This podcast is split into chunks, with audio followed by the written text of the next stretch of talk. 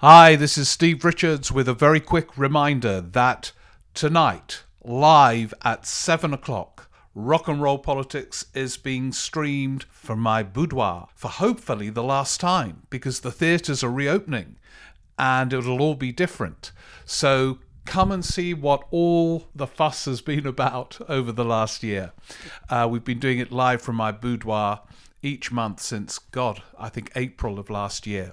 And this is the historic last time. And we will be reflecting on the aftermath of the elections and the political landscape.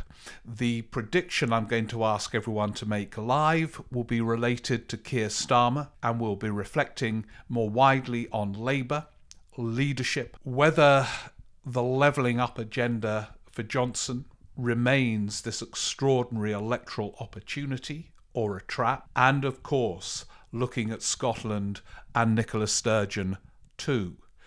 Nothing is quite what it seems on the surface of British politics at the moment, which makes it really, really interesting. There'll be live questions and so much more. So get that bottle of wine in the fridge or cup of tea ready. Get the ticket now in advance so you're ready to join me. The tickets are on the Kings Place website, and I'll see everyone later on for the final live streamed rock and roll politics from my boudoir. See you later. Thank you.